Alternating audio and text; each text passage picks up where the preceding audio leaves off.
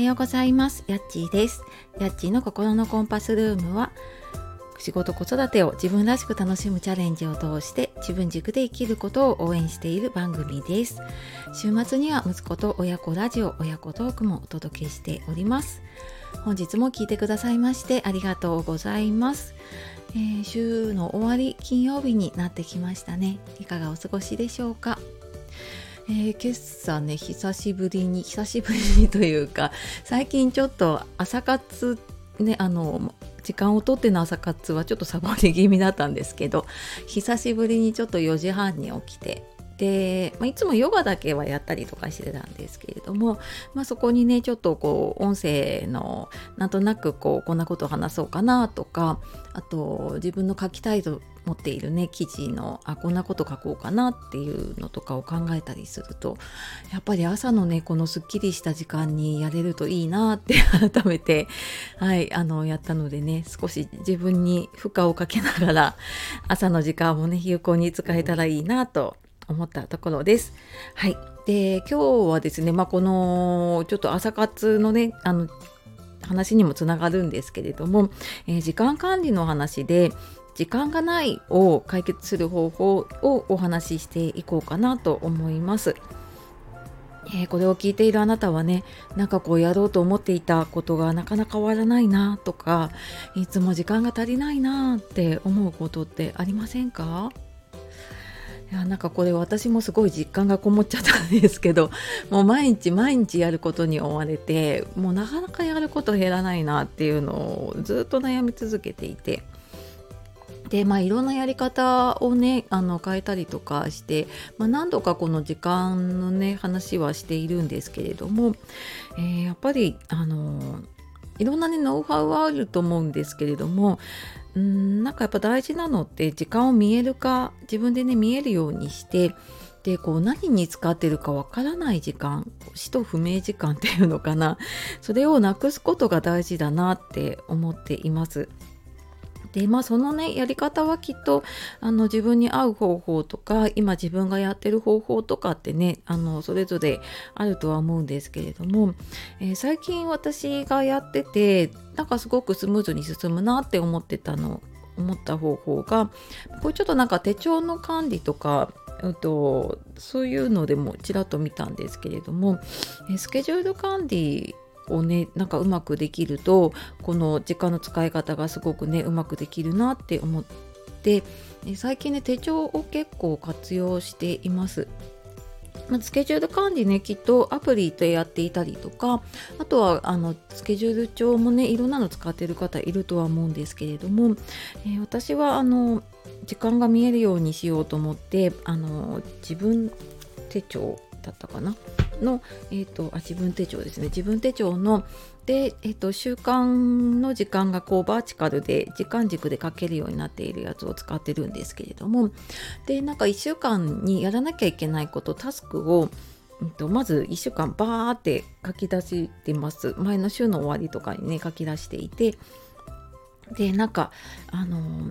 タスクが結構バラバラなんですよね。その私今仕事も自分でやっているので仕事のこと家のこと自分のことなんかすっごいごちゃごちゃになっちゃうのでこれをちょっと色分けしていて仕事は黒とか家族は青とか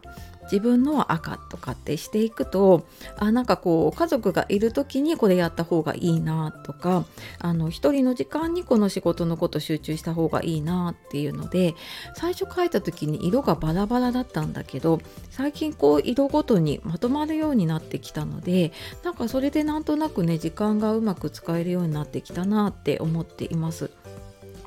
であの習慣のタスク書き出していてそこから私はなんか今まで ToDo リストにとかあとは iPhone のねリマインダーのアプリにこうバーって入れたりとかしていたんですけれどもなんか結局これもうその場でスケジュールにこう組んでいっちゃった方が自分はあのやるなっていうか あのそういうふうにやらないと多分時間ができたらやろうとかって思ってるとなんかそこまでね意志が強くなくて いつもやりたくないタスクが残っちゃうなって思ったので、うん、あのタスクを少しこう細かく分けて、うん、と入れるようにしています。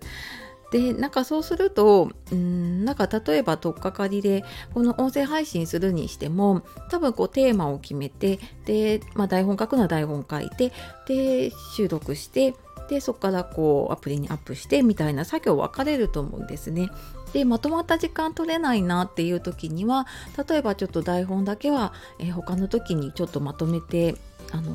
作っておくとかっていう使い方もできると思うので、うん、なんかそういうふうにこういろんなスケジュールで見える化していくとこの時間ならこれができるなっていうのが、まあ、なんか続けていくとね見えてくるなって思いました。であと何に自分がどれくらい時間使ってるのかとか。でなんかこのタスク終わらないなと思った時に、うん、ふと見るとやっぱりねあの SNS とかスマホを見ちゃったりとかするんですね。だからもうなんかその SNS を見るのも自分の時間のスケジュールに入れていて例えばお昼の時間は、えー、もう休憩というかねにしてもその時間はもう SNS を見る時間にしたりとか。うん、あのそんな風にしてますね。あとまあ、お昼とあと夕方ぐらいかな夕方のなんかちょっとこう家事やる前ぐらいに少しなんかその時間をとってで、まあ、コメント来てたら返したりとかねそういう時間もあえてスケジュールに入れてますね。うん、でなんかそうするとなんだかやりたいやりたいことっていうかうんなんか予定に入ってているからね。あこれはそうだ。後でできることなんだ。みたいな感じで、うん、なんか時間がうまく回せるかなと思いました。うん、のでそうだな。なので、まあ、その時間がないを解決するのにねまずこう時間を見える化してみる。うん、例えば何かこう1週間今週のね1週間どんな風に自分が過ごしてたかなみたいなのをざっくりと思い出しながら、まあ、1日だけでもね書いてみるとあれなんかこんなに時間あったのに進まないななんでだろうっていうのに結構気が付くことがあると思うので一度なんかこう見える化あの多分聞いてるだけだとああそうだなって思うんだけど実際にやってみると結構ね自分の時間の使い方のひどさにね あのがっくりすることもあるのではいあの一度見える化してみるといいかなと思います。はいというわけで、えー、今日も最後まで聞いてくださいましてありがとうございました。では素敵な一日をお過ごしください。さようならまたね